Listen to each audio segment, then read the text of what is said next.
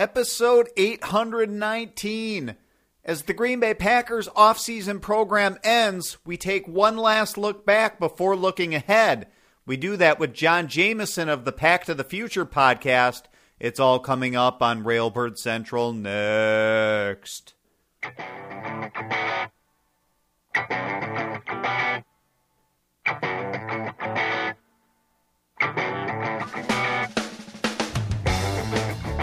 Good morning, Green Bay Packers fans, and welcome to Railbird Central at Cheesehead TV, the longest tenured Packers podcast on the internet.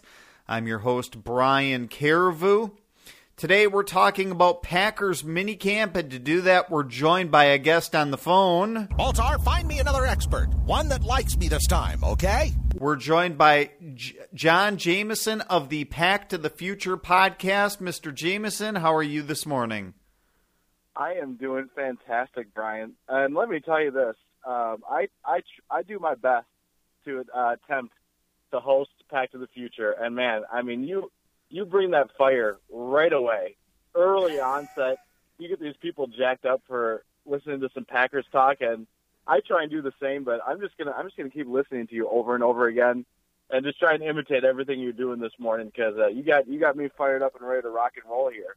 Well, thank you. Uh, I appreciate the compliment.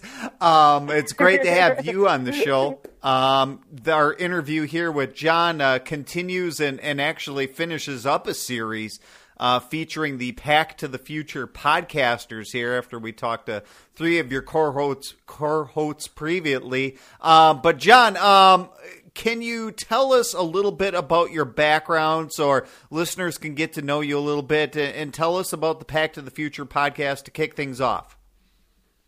Well, uh, as, as you mentioned, uh, my name is John Jameson. I am a I am one of the I am the only Pack to the Future uh, member that is local in Wisconsin. So I am I am in Milwaukee, um, and the other guys I do it with, as you guys have probably heard before, they are Denver, um, Tennessee, and Virginia. So um, I, I kind of hold things. I kind of hold the fort down here here locally, and um, I am Wisconsin sports through and through. I love my Packers, Brewers, Badgers, Bucks. You know, you you name it all. Like I, I follow all these teams religiously, and obviously Packers have always been um, top dog with me. I think that probably speaks for most people. I mean, just the history of this team, and you know, just you kind of when you're born in Wisconsin, you're just kind of born with green and gold blood, and it just it does it doesn't die. So um, I'm very passionate about the Packers, and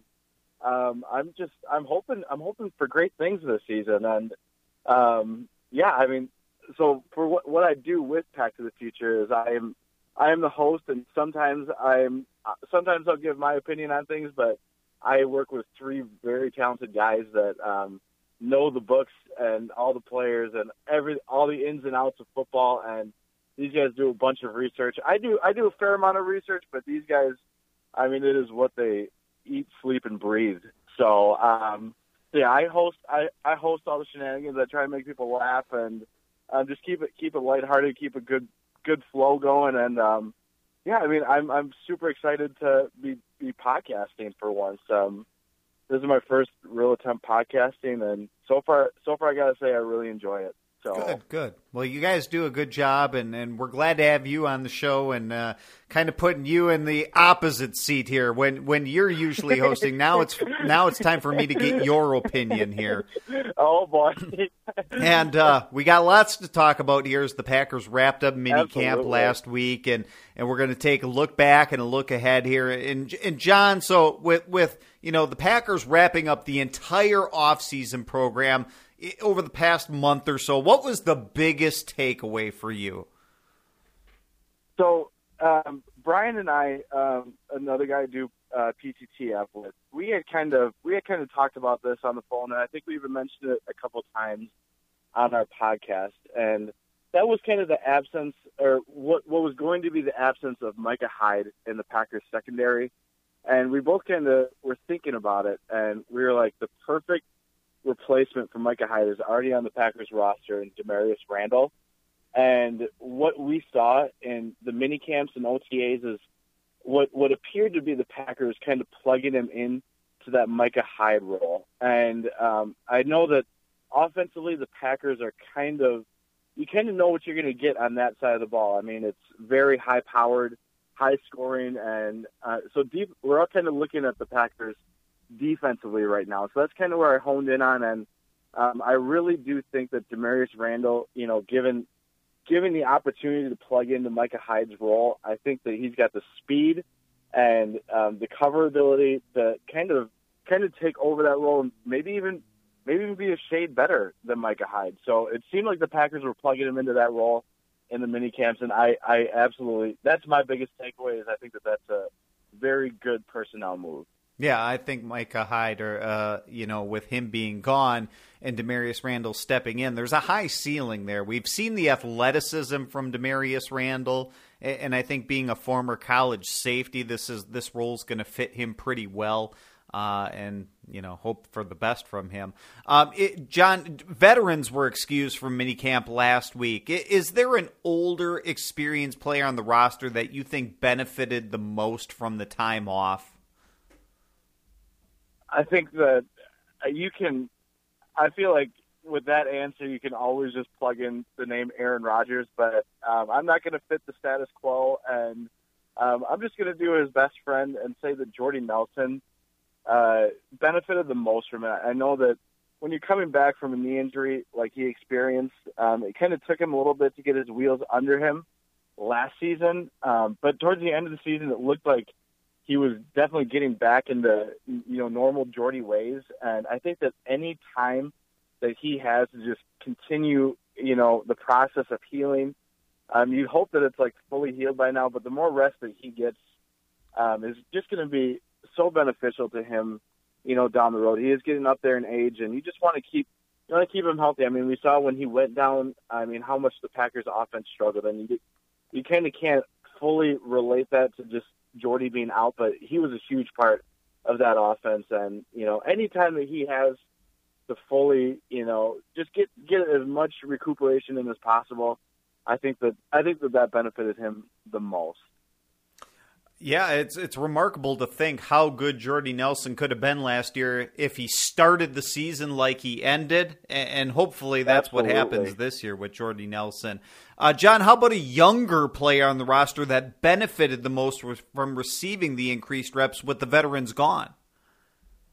And for that for that particular question, um, I am going to go with Ty Montgomery. Um, I know I would I would still classify him as as a young gun, and um, you know, a couple couple years under his belt, and he's transitioning into a new role. Obviously, as most of us know by now, and um, the Packers have it, he's he's getting more and more um, acclimated to that position, and you know the Packers are doing everything that they can to kind of solidify him as the number one option in the backfield. They brought in Brandon Jackson to kind of help him out with you know his blocking skills, which I mean right now you know that he has all the physical abilities to you know get get quick out of the backfield, catch the balls. You know the running back um, talent is there. You know he just has to learn how to you know correctly pa- pass block, position himself, things like that. So um, I think that you know given more reps that he's gotten in these mini camps and OTAs. I think that that's only going to further him, and I really do think that he's going to be a huge X factor for the Packers in this upcoming season. Yeah, he was the most experienced halfback on the roster just by virtue of uh, all the veterans being gone now with Eddie Lacy and James Starks departing. So uh, he he filled that role for the Packers. Now it's time to see if he can take the next step. Um, John, now now with training camp coming next, what what's your biggest question about the team left unanswered from the offseason program that you'll be watching starting in late July and the month of August? I'm going to continue, um, you know, pushing the defensive side of the ball, and I still think the I don't know yet if the Packers did enough to address the pass rush in the off season. Um, obviously, we got a stellar uh, linebacker out of Wisconsin, and um, you know, it's it's yet to see if if Biegel can really come in and you know be be a, a linebacker that can get to the quarterback consistently. Um, obviously, you got Nick Perry. Um, he's he really took a big step this past season and uh, solidified himself as a amazing pass rusher. And um, Clay Matthews, it's it's a point in his career where you just don't know what you're going to get from him. It's so inconsistent. I mean, there's there's weeks where he'll have like Z play, and then there's multiple weeks that they'll string together where you don't even hear his name. So I don't think the Packers right now did enough to pos- to address pass rushing in this offseason. There were a few crafty veterans out there that I think may have been worth a stab at just seeing what they could bring to the table. But um, I'm, I'm really going to be looking in to see, you know, what Biegel has, what what status Clay is in right now, and you know, I think the only real certainty that we have for a pass rush right now is Nick Perry, and um, you're just continuing to hope that you know he he um, will continue his uh, success that he's been having in this past couple of years. So it's going to be pass rush for me. Yeah, I think a lot of people would agree. That's a big question mark moving forward and a lot to accomplish during training camp on that front. We're talking to John Jameson of the Pack to the Future podcast here at Railbird Central on a Wednesday morning. John, uh, the Packers released their training camp schedule on Monday that included 15 practices open to the public, the fewest number in the Mike McCarthy era. How do you feel about the decreasing number of practices open to the public from a fan perspective?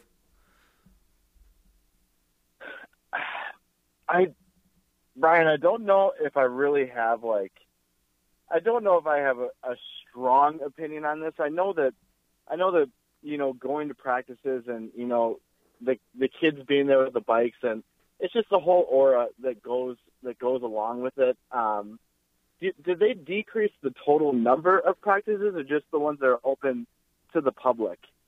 Uh, I would say both on a on a small scale. I, have seen okay. over time that you know uh, in 2010 they had 25 practices open to the public. So in the past seven years, it's decreased by 10. Okay, um, you know, I I just I view the Packers right now as you know they've they've had a lot of the same coaching personnel in place for a while, and you know maybe decreasing the number of practices to the public is meaning that they're maybe getting a little bit more crafty with their playbooks. Um, you know, I know that I know that the middle of the field has kind of been a huge weakness for the Packers, both on offense and defense, and there has to be something that these coaches need to come up with to, you know, figure out what is actually happening in those in those instances. And um, you know, I, I hope that the decreased number in practices are just like for public viewing, only that they're getting more crafty with the playbook and they're just trying to keep things closed door. Um, but aside from that, if they're if they're taking away from just overall practices and not practicing as much as they would, I would have I would have concerns on that front that you know maybe they're maybe they are just kind of stuck in their ways a little bit and they aren't getting too crafty with the plays um, and the and the schemes anymore. So I, yeah, I, I guess that would be my answer, Brian. On uh, Tuesday, the Packers announced the nomination of former fullback Dexter McNabb to its board of directors. So, John, not that we have to go in depth on this topic, but how do you feel about former players handling the business side of football as opposed to those from the world of business handling those duties? I mean, I think that there's, I think that there's a, a place for for most people. I there's there's a lot of former athletes that you know have been very business savvy, and they've done I mean incredible. I mean look at look at I mean it's not football related, but I mean a guy like Arnold Palmer. I mean he created he cre- created himself an empire, and he was just he was a business mogul. And um, I don't think that uh, Dexter McNabb is a quote unquote um, business mogul. Um, I think the I think the last I, I checked on that he's like a a vice principal or something at, at Green Bay at a Green Bay high school. Um, you know, I just think that I saw the I saw the guy that he's running up against, and this dude um, is a pretty successful businessman, and I think the players, you know, they can they can relate to other players and you know become coaches and you know mentor mentor these kids, but I don't. I just don't see it really being, um, you know, uh, him being a super good businessman per se. So. yeah, uh, it's it's a difficult question to answer here. I'm aware of that, and and and we'll see how he does in that role going forward. Uh, before we let you go here, uh, John, a, fun question. Billy Joel played at Lambeau Field over the weekend, got a lot of attention. Is is there a concert you'd like to see at Lambeau Field, and do you think there's a chance it could happen? Oh, this is this is this is a good question here. Um, so, I like a very a very shameful answer is going to be I would I would love to see a combination of uh I would love to see Drake and Lil Wayne perform at Lambeau Field. Um I know it's I know it's not typically uh most people's music style, but I I love those guys and I think I think Lil Wayne if he just played an hour straight of green and yellow, uh, that would be that would be about all I could ever hope for and wish for. So that'd be that'd be my answer. that that would be appropriate at Lambeau Field. I'll I'll say that. I think it would be. John, thank you so much for taking a few minutes to talk to me here this morning. Absolutely. Glad to have you on the show and all the guys at the Pack to the Future podcast. Which you wish you all the best of luck. Thanks again, Thank and uh, we'd love to have you back on again sometime. Absolutely, Brian. I, I like I said, I just appreciate the opportunity from uh, from all of us. Like you said, you got all of us involved in this, and um, that was very cool of you. And you know, continue doing what you're doing. You know, longest you, you got the longest tenured thing going on here, and you know, we just you're, you're just you're just doing it, man. And I I I appreciate the time. So. Sounds good. Thanks a lot, man. Take care, and uh, we'll talk to you later. All right, Brian. Have a good day. Yep. John Jameson of the Pack to the Future podcast joining us here at Railbird Central on a Wednesday morning. Glad to have him joining us. Glad to have you, listener, join us as we continue on with the show. What the hell's going on out here? I'll try to tell you, Vince, in our Packers news segment, there's a couple topics I have opinions on, and thank you, everybody, for your patience after a week off uh, as I took my summer vacation. But now Railbird Central's back, and we're talking Packers football. The Packers released their training camp schedule on Monday, as we just talked about with John Jameson. We previously knew when training camp would open, and people knew there would be practices throughout late July and the month of August.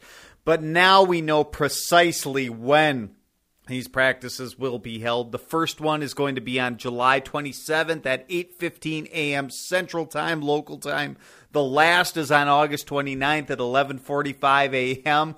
To give you the the beginning and the ending dates is so that you know when you can as early as you can come and the last time you can come before they're closed to the public in all there are 15 practices open to the public with a variety of morning afternoon and evening practices they're mostly in the morning the very first week of camp switching to two evening practices in advance of the family night practice, the annual event, and and switching to afternoon practices pretty much the rest of camp.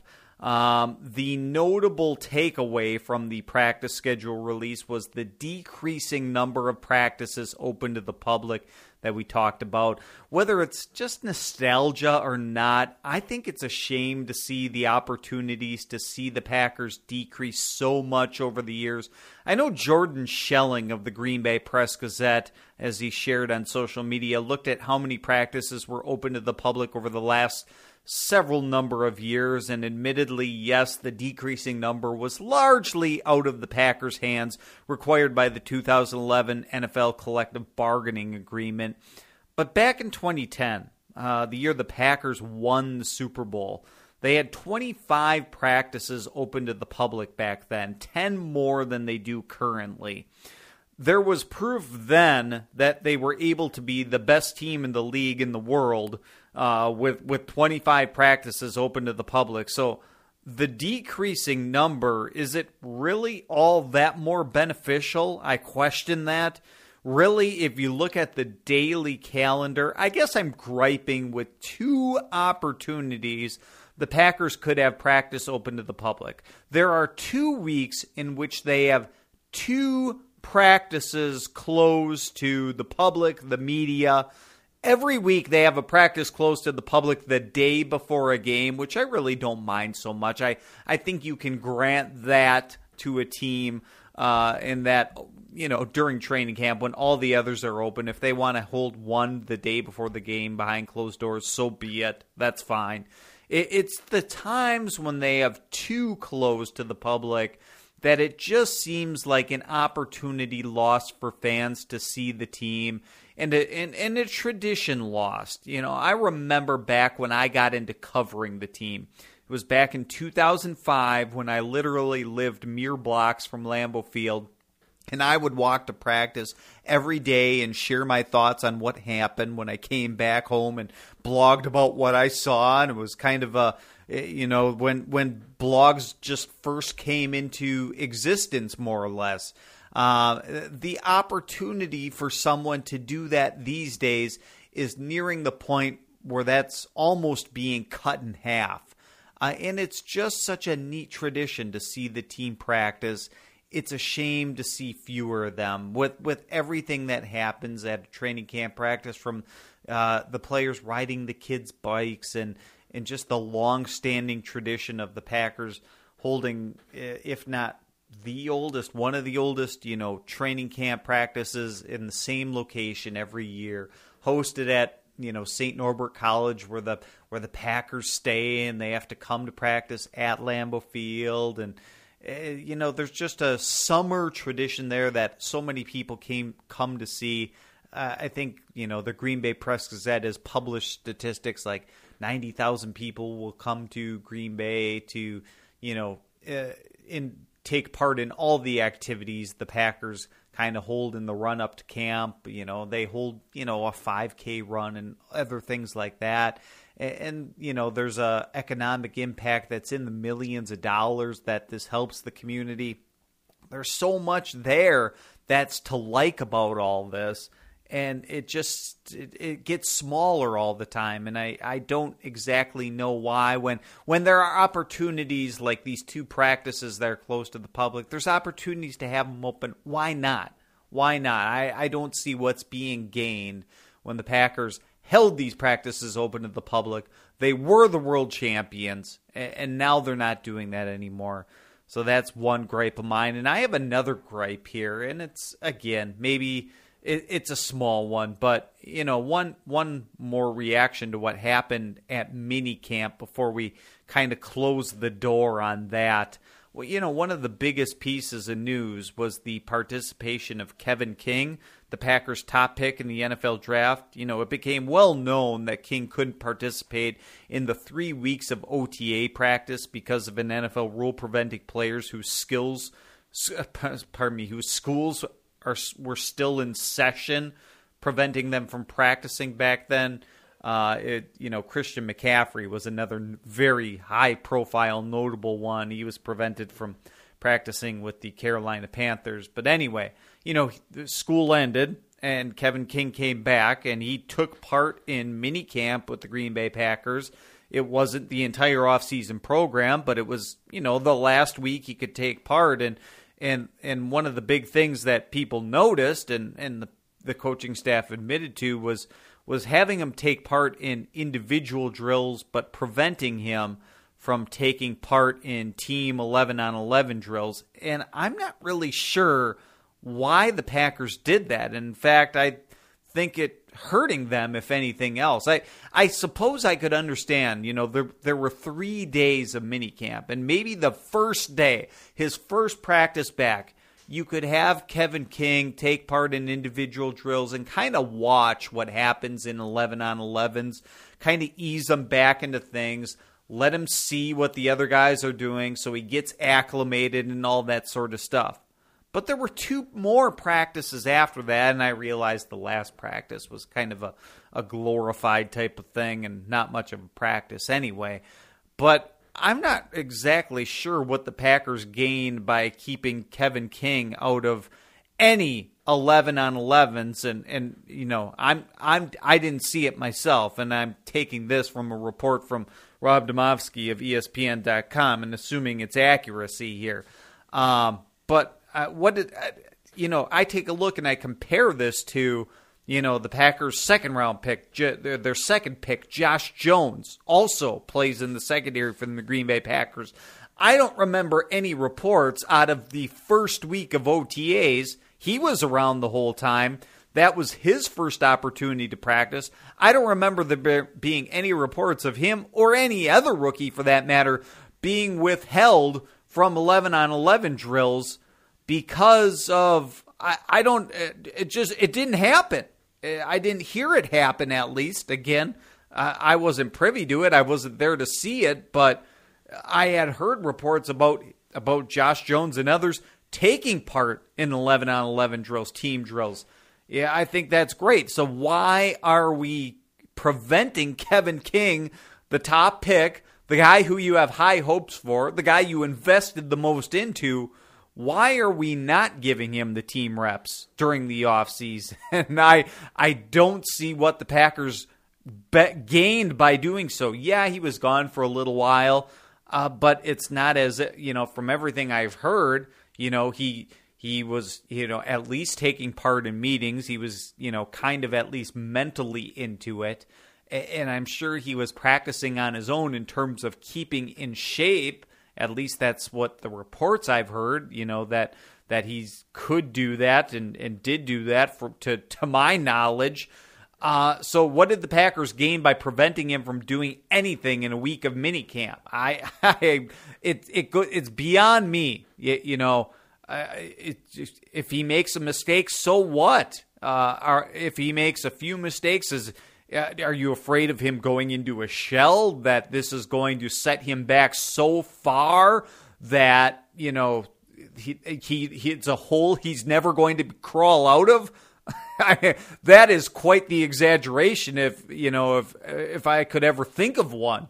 I here during minicamp when veterans were excused, so Davon House was gone, by the way, anyhow, that only provided another opportunity, one more person gone, for the young players to do so. And is it a cornerback thing? I didn't I didn't hear anything about, you know, the Packers only drafted one cornerback, uh, but they signed a few other undrafted free agents. Um, I didn't hear about them being limited uh, in their practice reps or anything like that. So it, it's it really I'm at a loss for this. I don't know what the Packers gain by doing this. I, I think they only could have benefited, and Kevin King definitely could have benefited from taking part in 11 and 11s. You got me, Packers. Uh, I I understand. You know, you you want to ease them back in, and I thought maybe you would do that the first day, but then it continued. I don't know why. I'm at a loss. Finally, last topic here.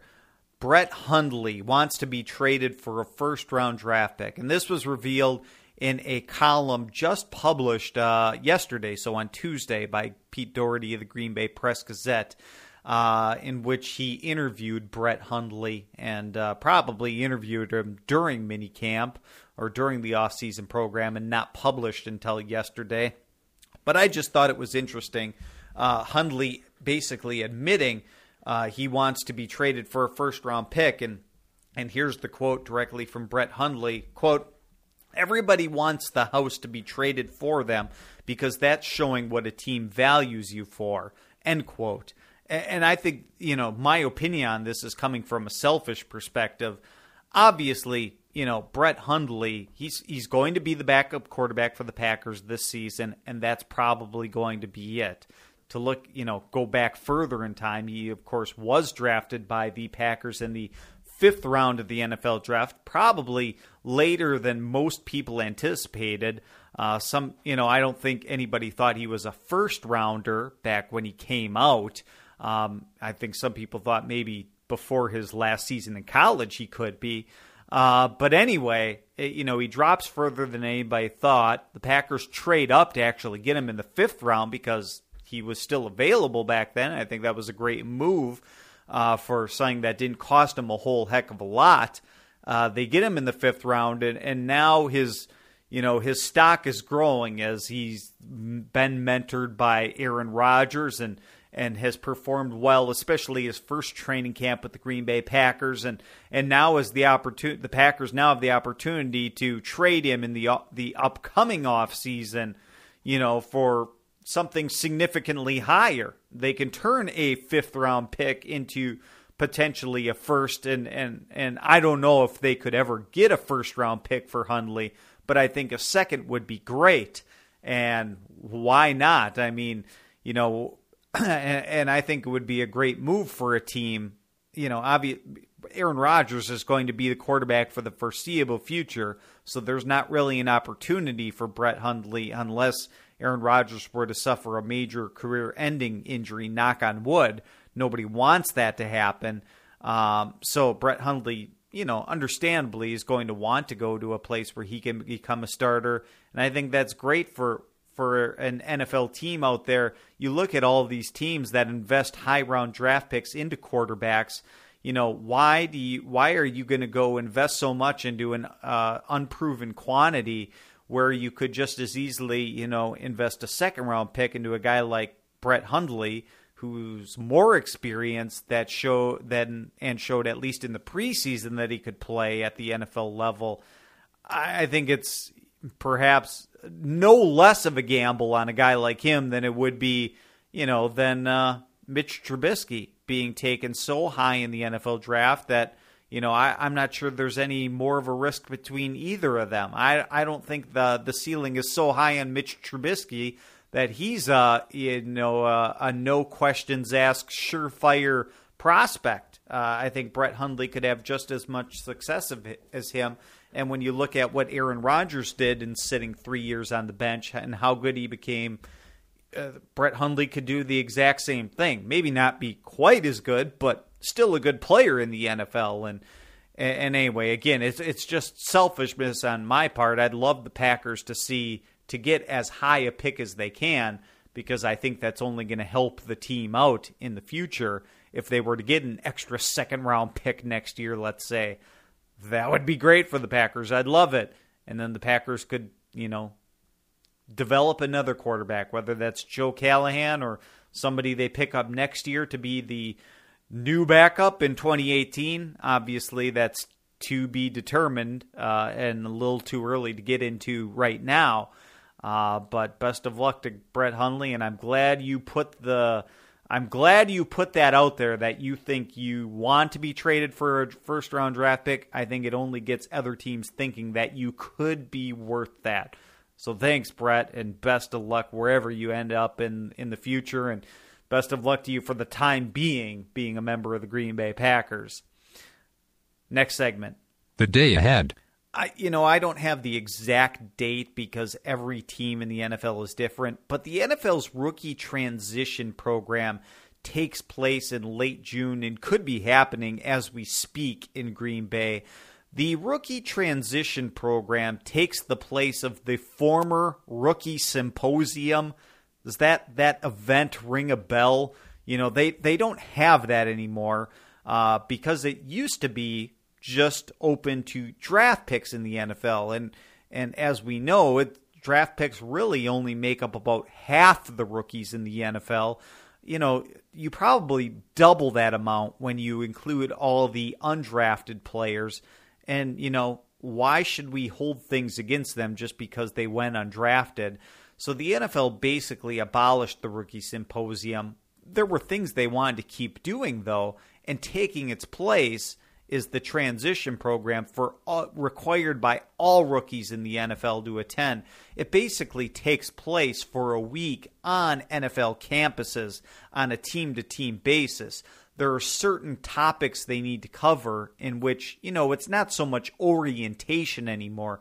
It's about helping them transition to the NFL and handling mostly off the field things handling their financials and putting them in a good position and and helping them uh, giving them the tools to su- succeed letting them know the resources available to them. If they need help financially if there are things they need to do i know the packers do things like you know if they need a ride somewhere if they've had a drink and they don't want to drive there's a certain phone number players can call and have them be picked up and it'll be paid for by the Packers or at least part of it will.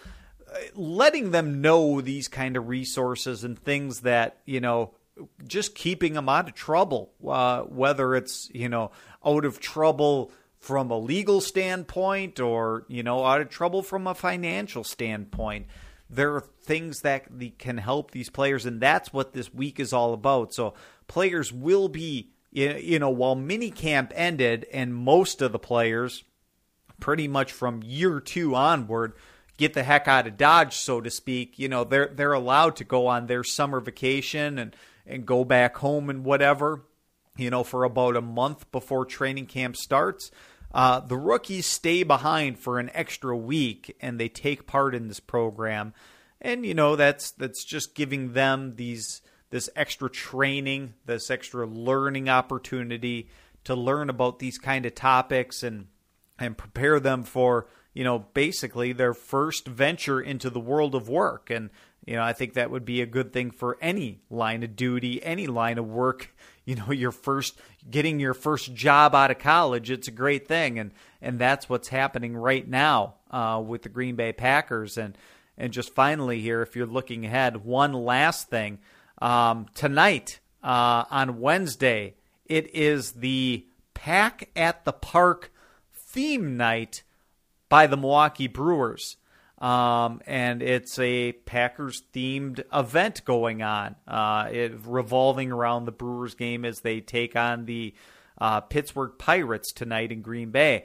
Uh, the Brewers released a limited edition green and gold themed hat, which, as a fan, you can get with the purchase of a special ticket.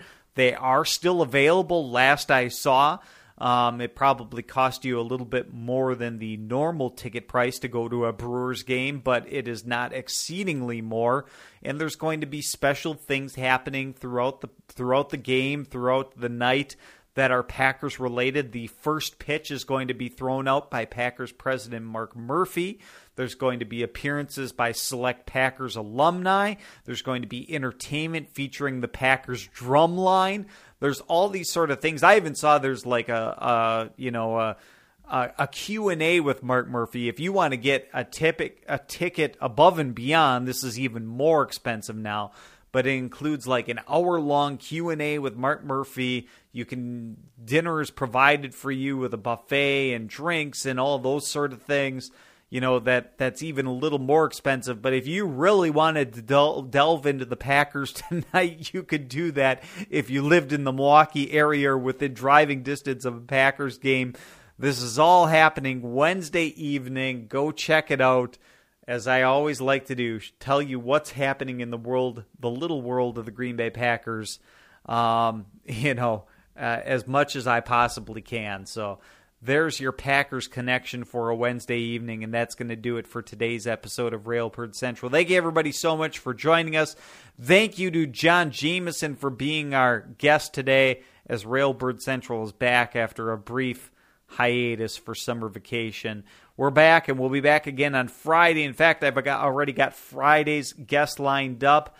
Lori Nickel of the Milwaukee Journal Sentinel, who's covered the Green Bay Packers, is going to be our guest as we talk more Packers football and what's happening at Lambeau Field this upcoming weekend. It'll be a really cool interview, I think, and encourage you to check it out. Railbird Central typically airs every Monday, Wednesday, Friday, 8.30 a.m. Central Time. That's the live edition of the show. Podcast and on demand later in the day. It'll be 8.15 a.m. this upcoming Friday if you want to watch the live edition. Uh, we'll see you, folks. Have a good Wednesday. We'll talk to you again in just two days. On behalf of everybody at Cheesehead TV, I'm Brian Carriveau. I leave you today with a song called uh, Hard Livin' by Railroad Earth on Sci Fidelity Records. See you later, everyone. Go, pack, go.